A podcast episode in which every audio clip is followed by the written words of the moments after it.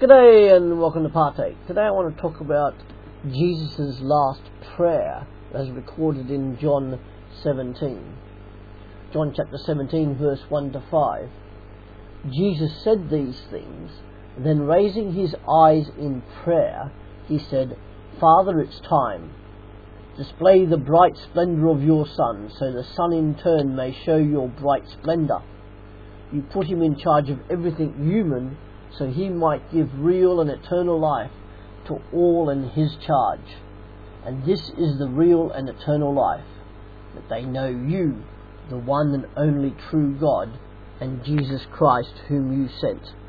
I glorified you on earth by completing down to the last detail what you assigned me to do.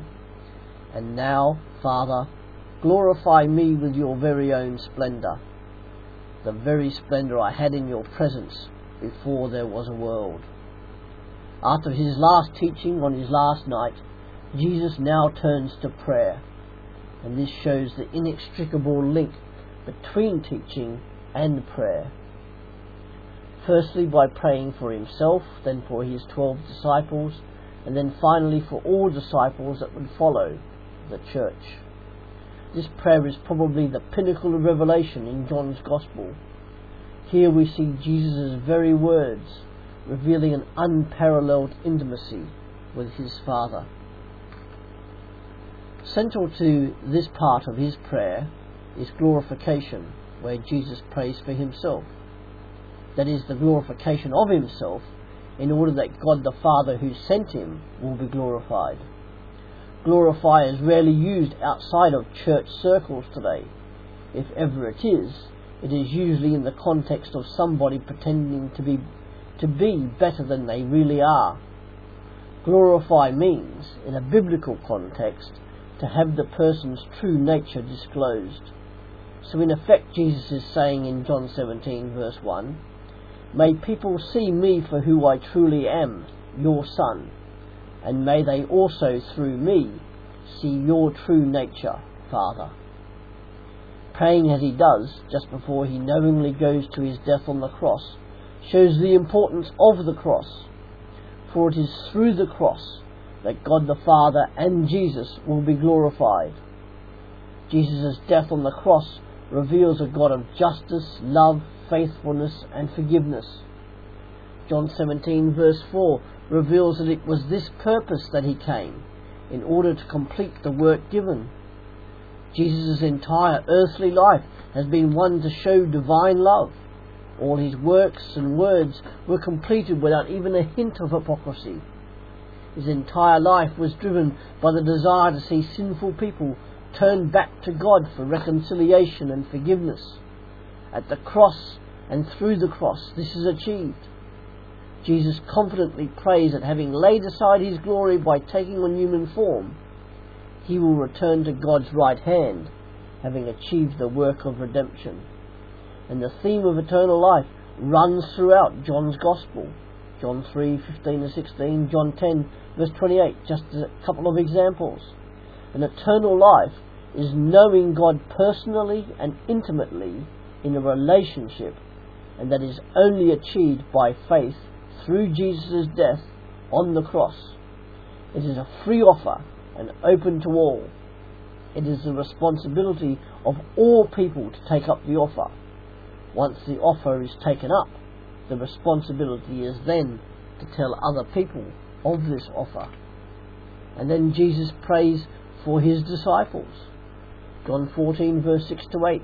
I spelled out your character in detail to the men and women you gave me. They were yours in the first place. Then you gave them to me and they have now done what you said.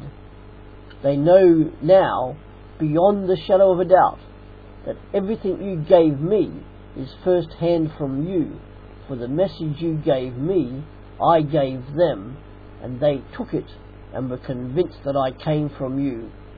They believed that you sent me.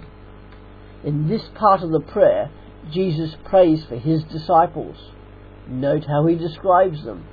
They were chosen by God Himself, seen God in Jesus, and have therefore received God's words and obeyed them. John 17, verse 6.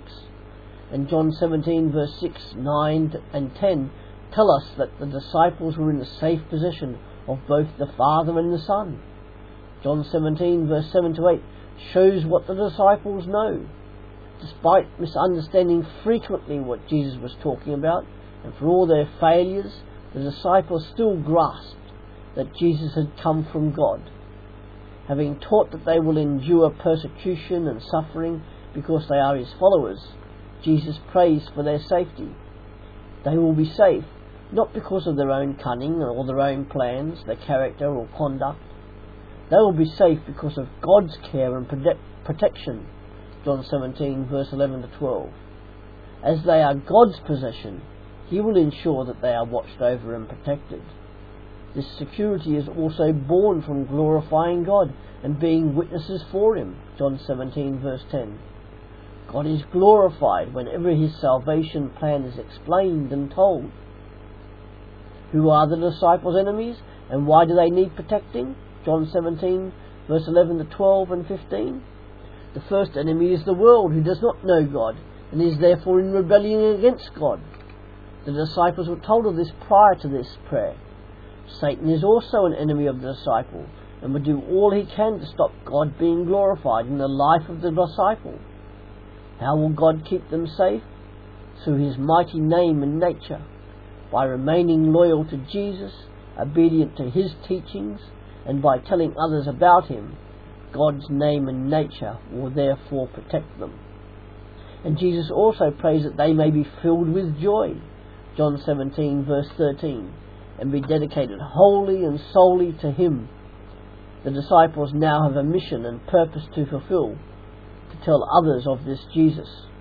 This mission, though, whilst their responsibility is not theirs alone, but is the continuation of Jesus' mission to bring people to reconciliation with God. Part of that mission is to live a holy life in the power of the Holy Spirit, for the Holy Spirit is the real and true pioneer evangelist. Living a holy life means living a life not entire for themselves, but entirely for the glory and obedience of Jesus Christ. And then finally, Jesus prays for all Christian disciples. Father, I want those you gave me to be with me right where I am, so they can see my glory, the splendour you gave me, having loved me long before there ever was a world. Righteous Father, the world has never known you, but I have known you, and these disciples know that you sent me on this mission. I have made your very being known to them, who you are and what you do, and continue to make it known so that your love for me might be in them exactly as I am in them. Now Jesus prays for all those who through the work of the disciples will become his followers, that is the church as such, it brings all Christian disciples into intimacy with Him and a part of a dynamic relationship with Him. For both prayer and evangelism are action words and they're dynamic. And what does Jesus pray for His church of followers? Jesus prays for unity. That is unity which is, which is on various levels. Firstly, it is unity on the invisible supernatural level John 17, verse 21 to 22. The life of all Christian disciples is are inextricably linked to each other through the love and obedience of God the Son and God the Father. Christian disciples are united because Jesus imparts upon them the glory given to him by God the Father. John 17, verse 22. And this unity is also physical, insomuch as that through a phys- visible unity, people will come to know Jesus personally and take up the offer of reconciliation with God. John 17, verse 21 to 23. And this unity is also physically seen through the telling of the message of reconciliation. John 17, verse 20. Remember Jesus' words earlier in John's Gospel? John 15, verse 12 to 14. My command is this love each other as I have loved you. Greater love has no one than this, that he lay down his life for his friends. You are my friends, if you do what I command. If the world sees Christian disciples loving each other sacrificially and loving others sacrificially, then unity is seen, and it is an effective witness to the reality of reconciliation with God. So all Christian disciples are to pray, all Christian disciples are to evangelize and tell the message this good news of reconciliation with God. More to think about, please do read John 17. Ask yourself the following questions, writing them down if you can, and see how you respond or react to them. Then why not share your answers with your spouse or a close friend so that you can pray over any issues together? Question 1. How am I, as a Christian disciple, glorifying God and being His representative? Question 2. What are the hindrances that I face regarding evangelism and telling other people about Jesus? Question 3. What can I, as a Christian disciple, do to maintain a witness of unity with other Christian disciples?